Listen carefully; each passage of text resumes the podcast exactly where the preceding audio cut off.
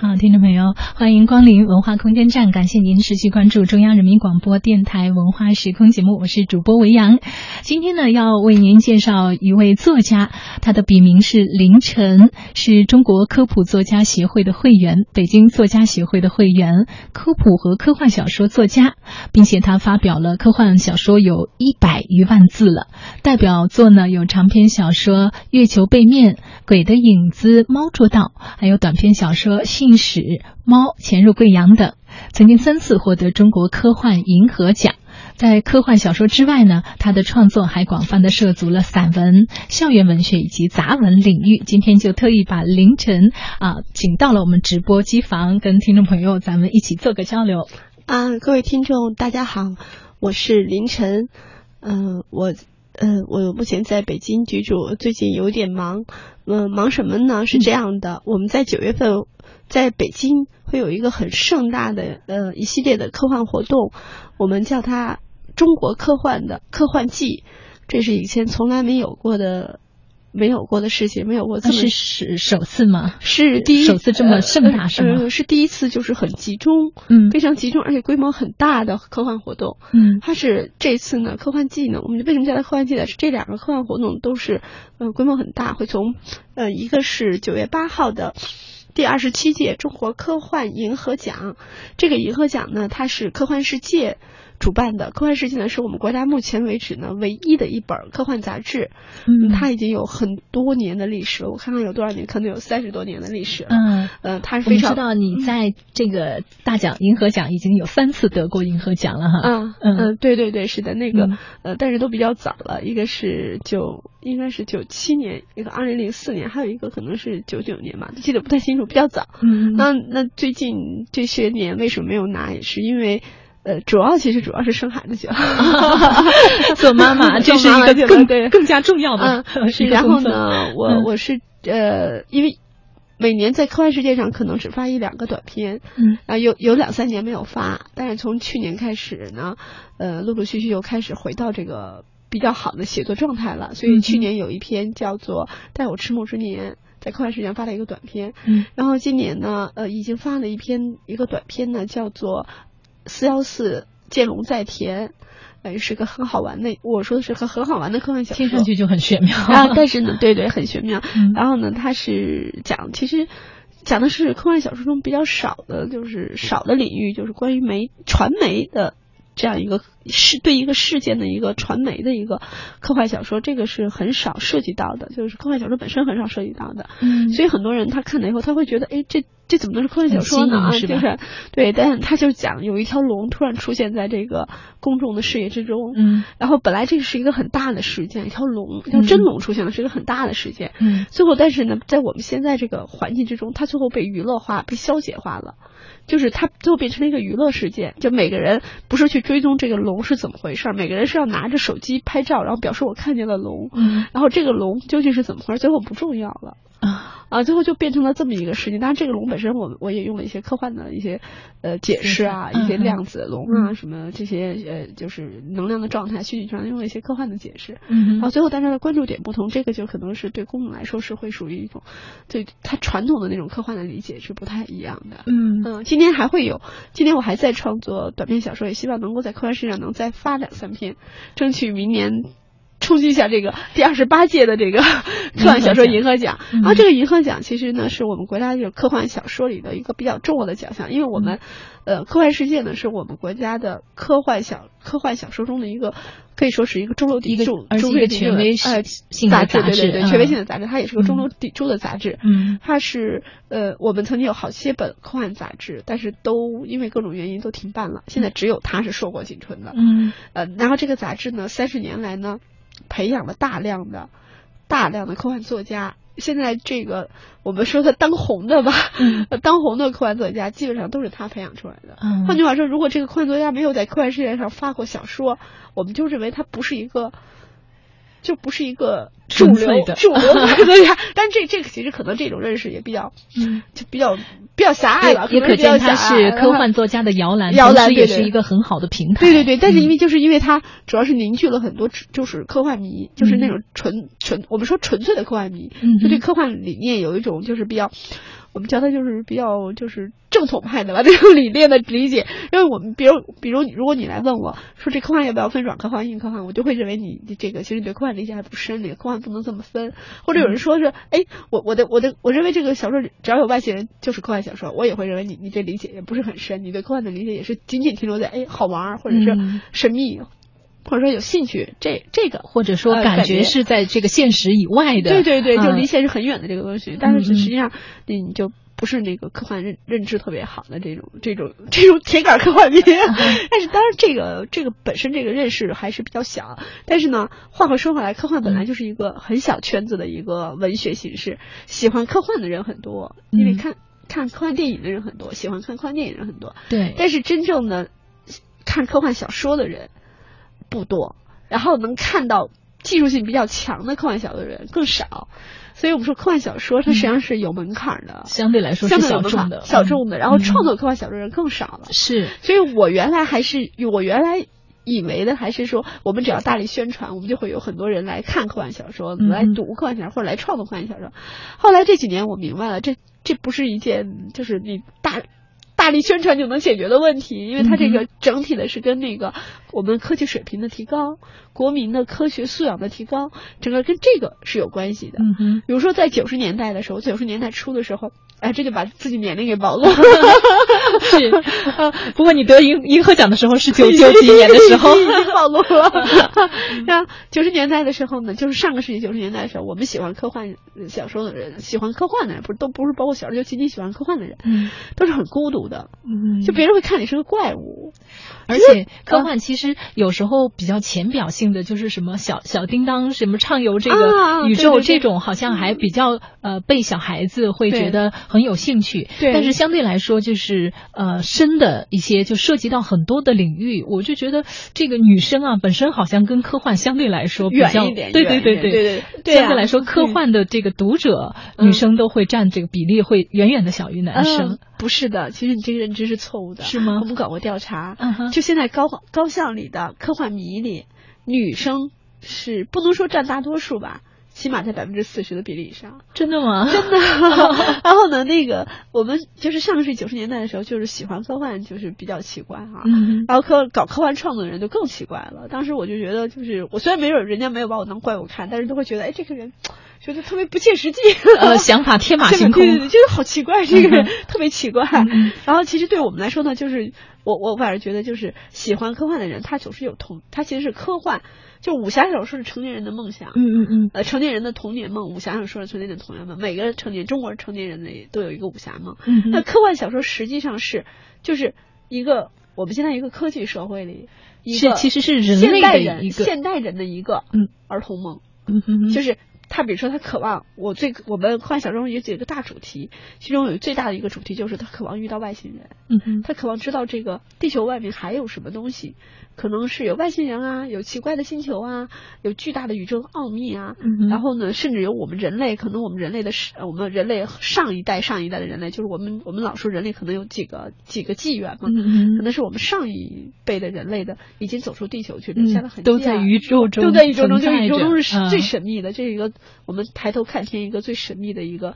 一个一个地方，所以这是一个大主题。嗯，那这个大主题实际上是每个每个人他心里都有的这种梦想，你都会想到要飞，嗯，然后然后想到要飞到天上去，因为天上可能会很神秘，嗯嗯，然后这是一个大主题，就是宇宙无限的空间，无限无限的可能，对对，无限可能，对对对，这就其实每个人的每个人少年的梦想，实际上属于是我觉得科幻其实。离得很远，它确实天马行空啊，不切实际，好像跟我们现在差得很大。但有时候也是离得很近，尤其是现在我们生活在这样一个高科技的一个时代啊。其实我们现在这个时代，如果拿一个一百年前的人过来看，他就会觉得完全不可思议。是，而且其实好像在科幻当中有一些科幻作品当中有一些小小的这个环节，在上个世纪六七十年代、七八十年代，在现在其实已经完全都做到了。对对对对嗯，这就是一个一个，就是我们现在就遇到。到了我们科幻小说作家会遇到一个很大的瓶颈，就是科技比我们想象的发展的要快，嗯，就是我们想到的东西，科技不但已经有了，而且超越超越了。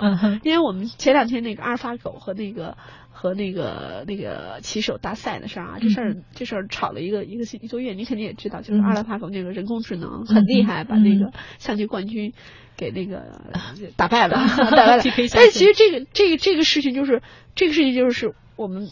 大家关注他，因为有这么一个戏剧性的事件在那儿，但实际上这个事情是在好多年前就有过类似的比赛，而且类似的比赛中，其实这个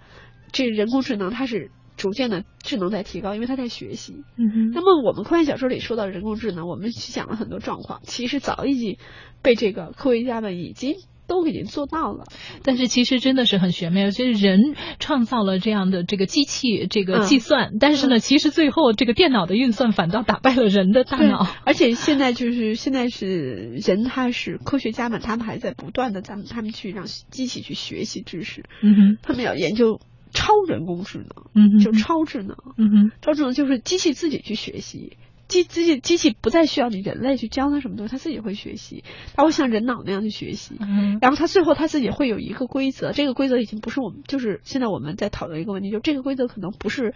人类的规则，嗯哼，就是为什么机器一定要理解你人类的规则呢？它机器跟你人长得又不一样，它又不需要你人类的粮食。让我, 让我瞬间想到了，就是一个电影，就是机器人，机器人成为这个人类社社会当中不可或缺的一一一个部分，嗯、但同时他们的、呃、获得了独立的这个精神之后，会会反过来会对人会有威胁。对对对，是这样的，但是这不一定会有威胁，因为这、嗯、这个就是讨论起来就会很深很深了啊。嗯、然后这然后这个这个是我也是我的一个。创作的一个主题之一就是人工智能，嗯、但是我的这个我的这个想法跟别人想法也有也也多多少少也有些不一样的地方，然后也是我我最近也在创作了创作了那个两篇小说都是关于人工智能的，嗯、呃、有一篇小说叫做哎还是保一下密，当时写出来了给你看，但是也就是说呃这个凌晨马上会有新的作品再次诞生，呃应该我觉得应该是在九十月份期间我应该能拿出两篇关于这个人工智能的这样一个小说来，嗯、呃、也是为了。应和一下我们这个科幻季、哦、啊，也是对对对，这个添砖加瓦。对对对，因为有一篇呢，就是叫呃，是去年在那个《知识就是力量》这本老牌的那个科幻杂志上，嗯，发了一个科幻小说叫《太阳火》。太阳火，太阳火，火是那个就是熊熊燃烧的一个火。然后《知识就是力量》说来也是特别有意思，它是我们国家一个很老牌的一个科普杂志。嗯，然后呢，它原来上面有科幻的栏目。后来，但是呃，后来呢，因为有一些缘故，整个杂志它就重新改版了。嗯，所以改版以后呢，这个科幻栏目呢，他们又做起来了，越来越做、哦、又做起来了，而且就是说，嗯、呃，就是很让人感到很激动的一件事情，因为它这个杂志，因为我们都是看《知识就是力量》长大的嘛，是啊，这个科普杂志也是对它很有感情，然后它的也是很有意义的一个杂志，所以当时我就跟编辑说，我就说，编辑跟我约稿，我就说那我。给你写一篇什么样的稿子哈？嗯、后来就想到也是一个很有意思的一个场景，就是未来的超级超算、超级计算机。这个咱们国家是前几天那个咱们国家那个超级计算机有一台又叫太湖之光嘛，神威吧那个点大概是这个名字，因为我。我这个自从生了孩子以后记忆力就不太好，就是生孩子就是一生孩子傻傻几年，傻三年，就整个记忆力不太好。但每次这种特别具体的名字的时候，我都会去百度一下，然后确定自己不要说错。嗯、然后那个是超级计算机，是我们国家超级计算机是现在是全球运行速度最最快的一台。嗯，然后这个超算实际上是嗯、呃、对整个这个国民经济，它是进行大数据运算，它整个国民经济的这个作用是非常巨大的。那么我我我的科幻小说特别这个《太阳火》这小说特别好玩，它是在于。它就是超算在未来的时候，他们组成了一个超算网络，那运算能力更强了。嗯、那基本上就是人类所有的事情，它都代替了都网络在其中，都可以代替了。嗯、然后呢，最后人类就把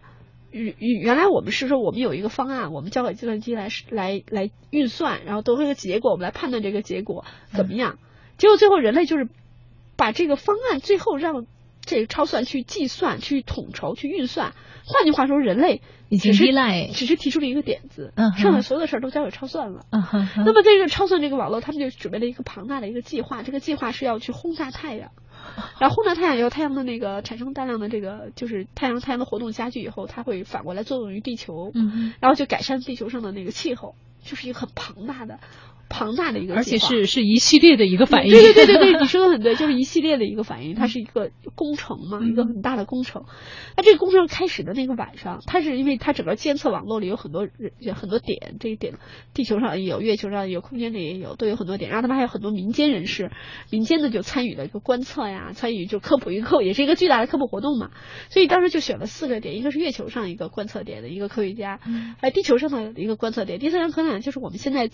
我们国家的一个巨大的一个伟大的一个工程，就是在贵州大窝党的就是修的一个巨大的射电望远镜，这是现在全球最大的一个射电望远镜。那现在他们就是说要开天眼了，就这射电望远镜的所有的设备都已经安装好了，现在调试，嗯，他们可能九月份就要投入使用。这是，但是我的小说是未来的了，未来这个九月份要发生这么多事情，对对对对，未来这个就是这个、嗯、这个射电望远镜就是在这个大工程里投入使用了，嗯，然后这个射电望远镜的这个这个工程这个这个地方的那个一个研究员，他也是一个观测者，嗯，然后另外还有两个中学生，他们是作为这个就是属于科普的一个系统的两个中。中学生，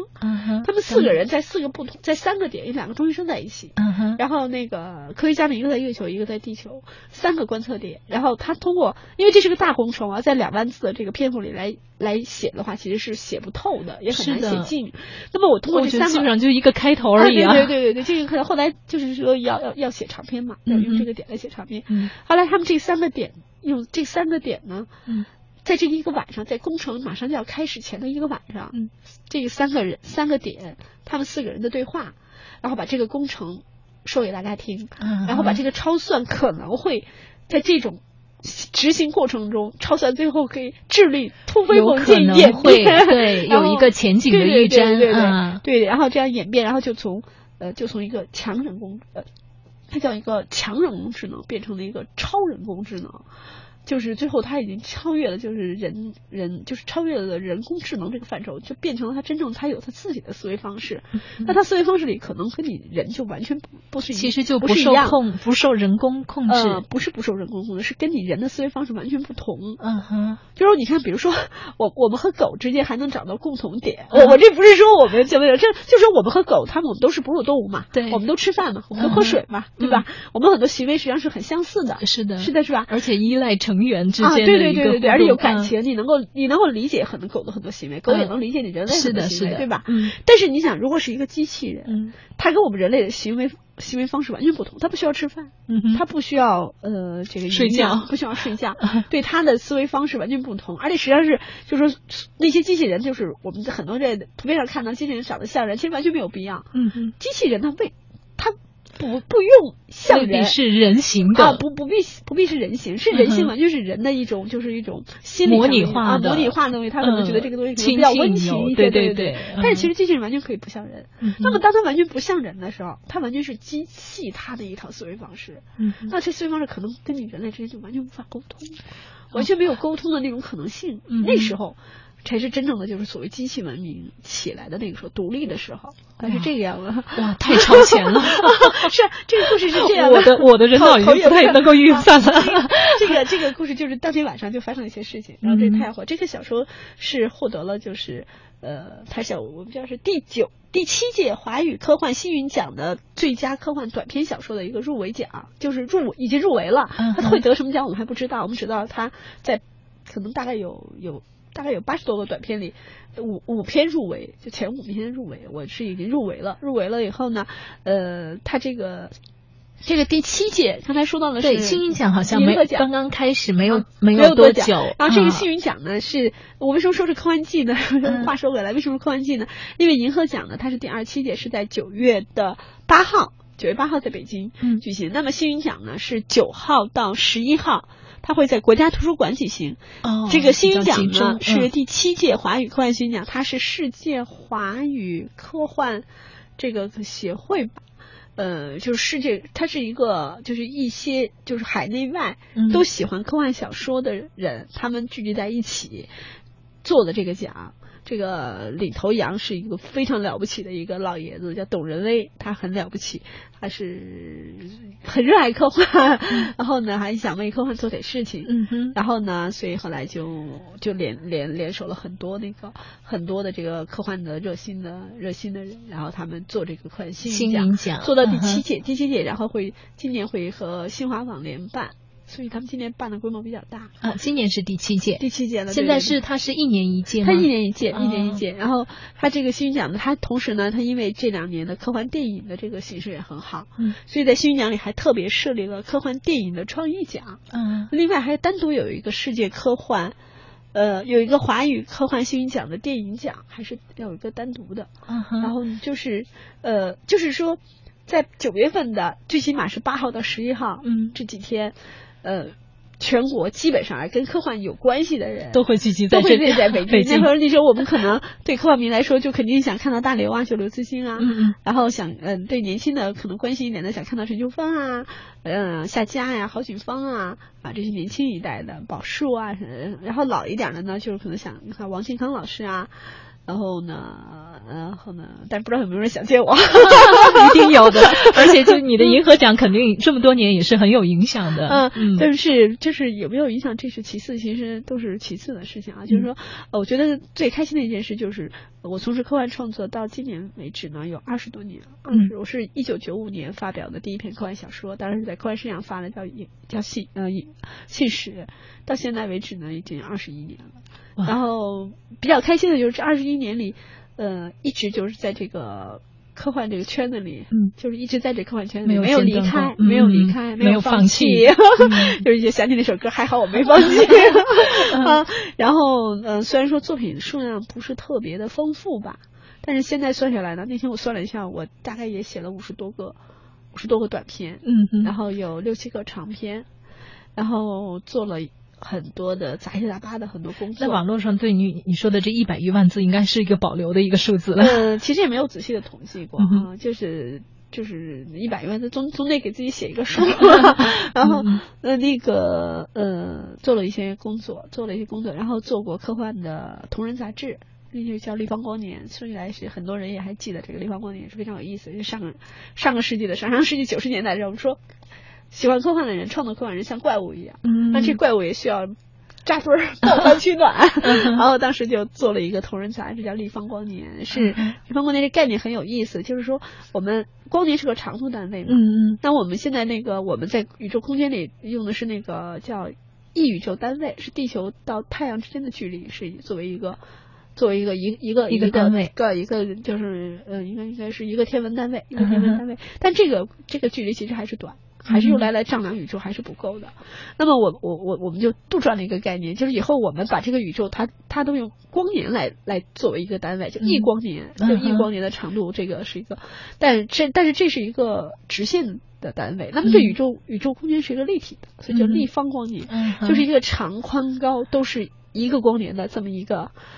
立方体一个空间，一个空间，嗯、然后我们就大家加了一个立方光年，那、嗯、以后都是就是几个立方光年之外，或者什么，我们这把这宇宙分成多少多少个立方光年。嗯、然后我们当时就做了一本同人杂志，就同人杂志就是很多，呃，就是在在上面练笔啊，发表一些信息啊什么的。我们的那个同人杂志，当然很多人都做同人杂志，这个专门有人梳理过，嗯、也是做了很做了一些年。然后呢，呃，我们做过科幻迷的，像我和北京的一些同好，我们做过科幻迷的俱乐部，嗯哼，把科幻迷都聚在一起，我们在人定湖。那里搞过聚会， uh-huh. 最多的时候有一百多人啊， uh-huh. 很了不起了。冬天在人定湖那里， uh-huh. 然后呢，就是人定湖也有几个，就是我记得雕塑，就是像天上尖尖的那样，有个广场，有广场特别合适。Uh-huh. 但是你看那人特别有意思，因为有小孩儿， uh-huh. 特别小的， uh-huh. 有年年纪很大的，真的是从、uh-huh. 就感觉这科幻的这个爱好挺像从小到大都有，年龄跨度非常大，非常有意思。Uh-huh. 然后后来。也也做过一些呃科幻的一些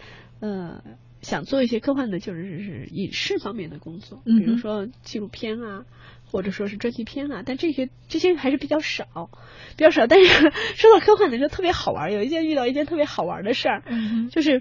常常有人把科幻就跟神秘现象联系在一起啊，是，啊、所以甚至什么超自然的、超自然的相对论，所以有一有一个 U F O 节目就找到我们几个科幻作家来讲 U F O 啊，也对啊，因为 U F O、哦、我记得央视好像对对就是就是央视的那个科学探索对对对对对，就是那个央视央视的 U F O 的节目找到我们来来录了一期节目。啊、其实我我觉得也也沾点边，因为 U F O 很多人都怀疑是外星人的飞行器嘛，嗯、就是其中百分之一不能解释的现象，怀疑是外星人的飞行器，嗯、所以觉得还是。实跟科幻有有点关系，而且我们科幻小说中有很多都去讲 U F O 的。但是最好玩的不是这个节目本身，节目本身很很认真很好，最好玩的是这节目播出以后，不断有人来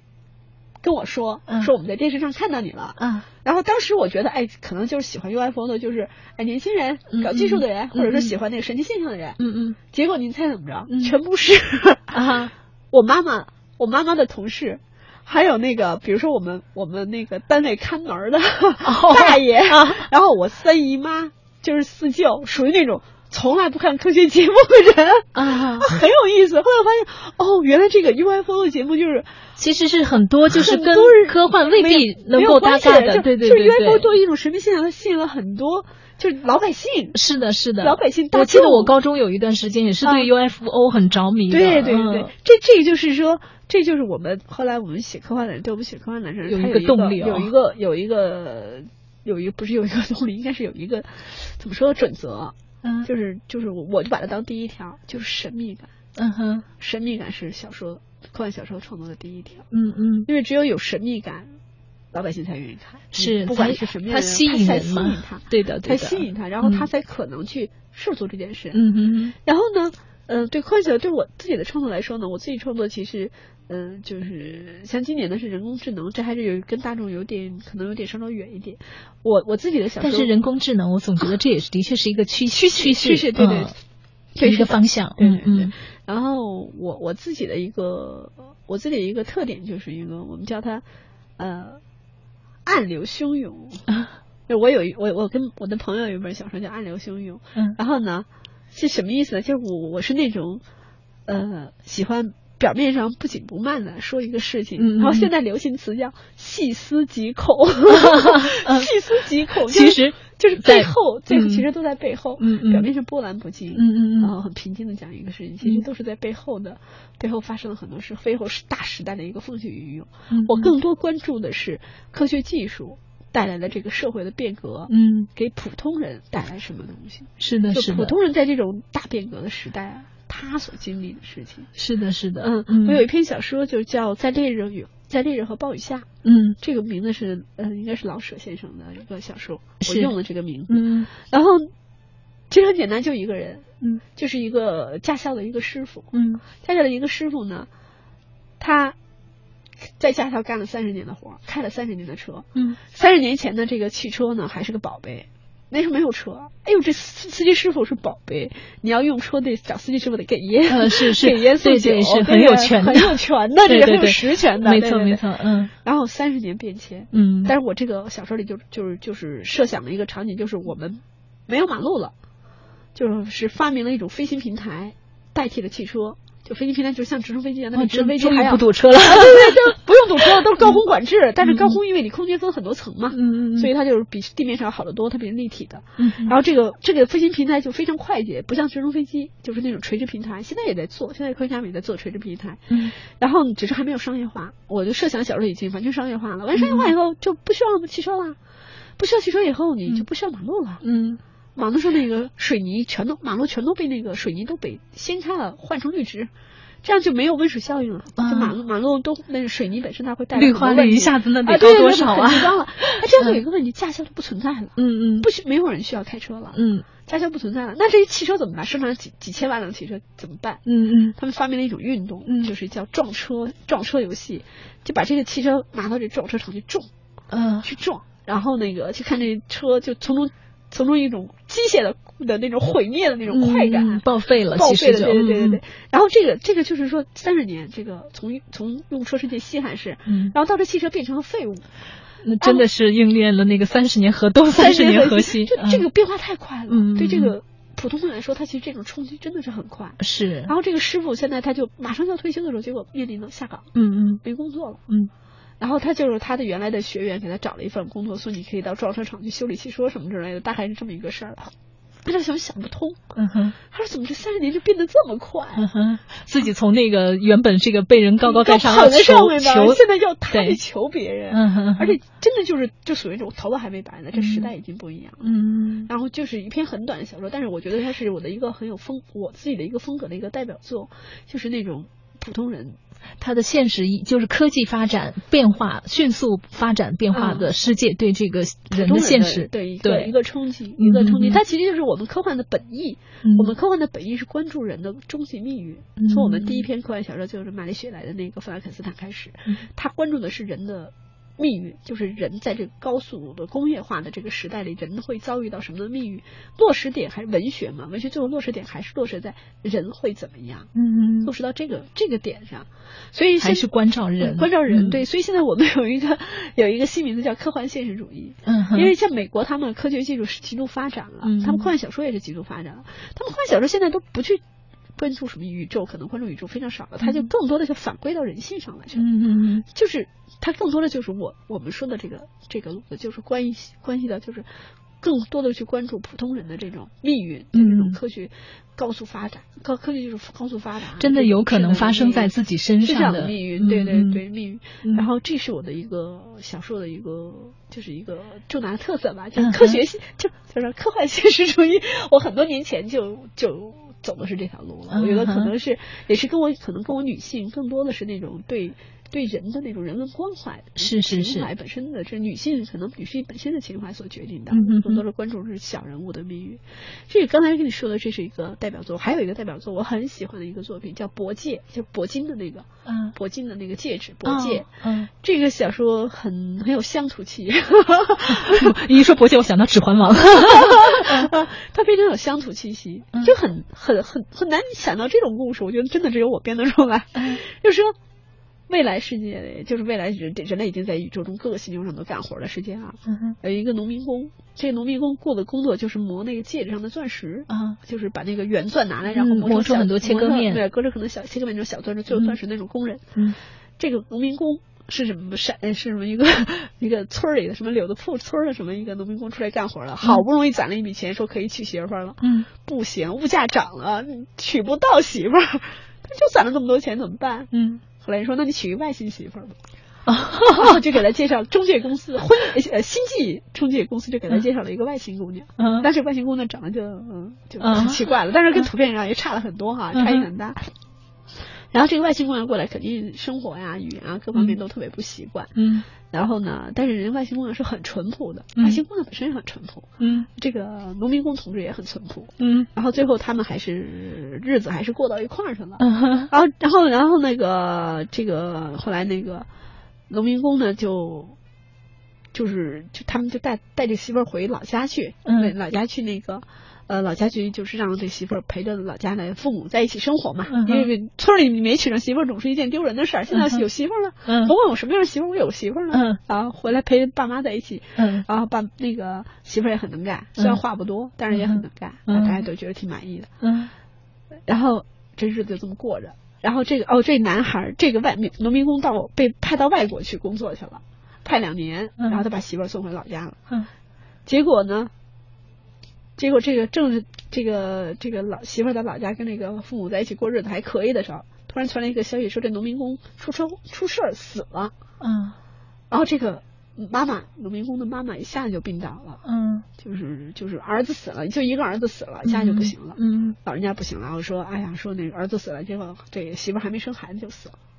就就儿子就死，就我没有带他，没有后代了嘛。嗯，就中国就是就不像三无后为大啊，嗯、就是一下就很惨。后来这个外星媳妇说那不就是要一个孩子吗，嗯，后来他就不知道怎么就生了一个孩子出来，然后这孩子还长特快，结果三个月就差不多有三岁的那个小孩大小了，就可以拉出去见人那种，然后这是量身定做的吗？不是，这个就是后来就是结果这个男的又回来了，嗯嗯，就是、是一个假消息，是一个假消息，嗯、就回来了。回来以后呢，他就觉得很愤怒啊，嗯，不管怎么说我不在你生一小孩算怎么回事啊，非要、嗯、拉去做做那个就亲子鉴定，嗯，亲子鉴定以后呢，发现这个孩子身上只有母本，嗯，它是个单性繁殖的产物，嗯，自孕，对，就是个单性繁殖，就是我们可以简单的认为它就是大自然就有这种单性繁殖，嗯、大自然有单性繁殖这种例子，嗯，后来发现这个这个妈妈就是外星姑娘没有了，不存在了，没有这个人了，就是没，就是就是说，她用她自身去孕育了一个一个下一代一个。一个生物。哇，好感动！其实就是为了圆自己婆婆的一个 梦, 一个梦想。对对对，嗯、但是他就是要，因为他们那个星球可能他们有一些自体繁殖，就是比如他们女，就是乍然有这种情况，比如说一个群体里雌性太多了。然后他们就会有这些雌性中有一些就变成雄性，然后他们来繁殖下一代。嗯，但这就是这种现象，对自然规律当中的一种这个。啊、然后我就假想的这个外星姑娘，她身上有这样一种特性，她可以在某种时候她就可以繁殖下一代，但是她要付出很大的代价，就是把自己牺牲牺牲掉。嗯，那其实这个故事是，就是我现在看到为什么我觉得很喜欢呢？嗯，我觉得它其实就是一个现实生活的一个折射反应。嗯，它其实就是我们关注了一些现实生活中一些问题。嗯，但是呢，它这种折射反应中，这个人情味儿特别足，我觉得人情味儿是很。到位的一个人情味的东西、嗯嗯、然后他我我当时后来我就在我的推荐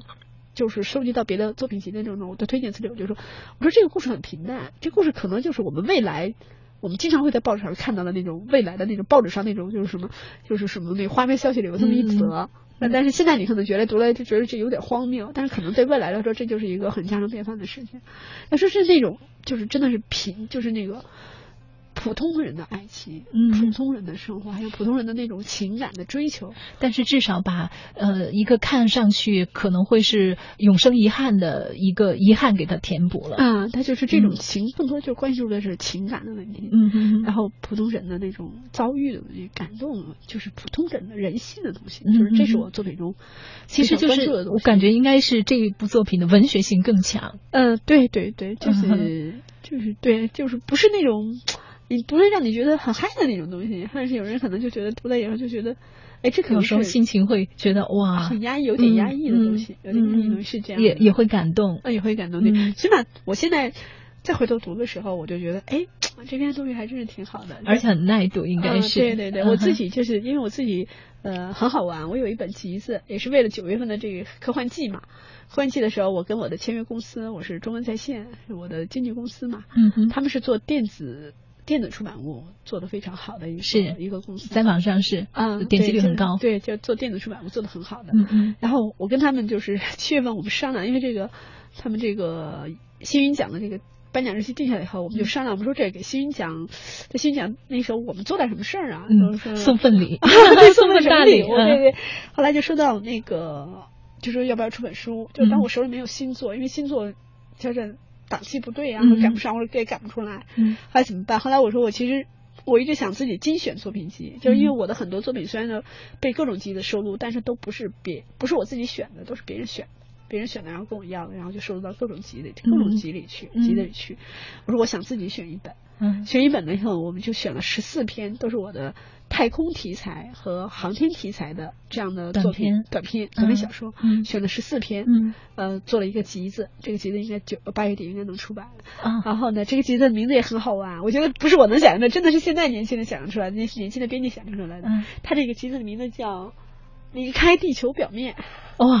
叫离开地球表面。嗯，但是这个后来这名字出来后，我觉得挺好的。嗯，因为我不光是航天的小说，我还有关于太空的小说，嗯、还有一些关于未来人类在这个大宇航时代。我老说大宇航时代，嗯、是因为我觉得我们人类肯定有一天会走出这个地球。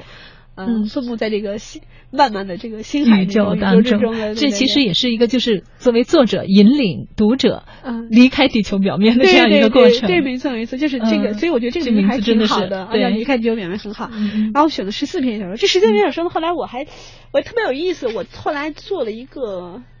后来就发现我这个，我还做了一个年表，就是我这些小说中的这个时间哈，我做了一个年表。后来还就发现的呢是。是还有好好玩，就是它展现的都是未来世界，人类走出地球以后可能遭遇到的各种事情，这些事情呢都比较琐碎，嗯哼，比较婆婆妈妈。好，那稍等，我们先休息一下，我们继续来听。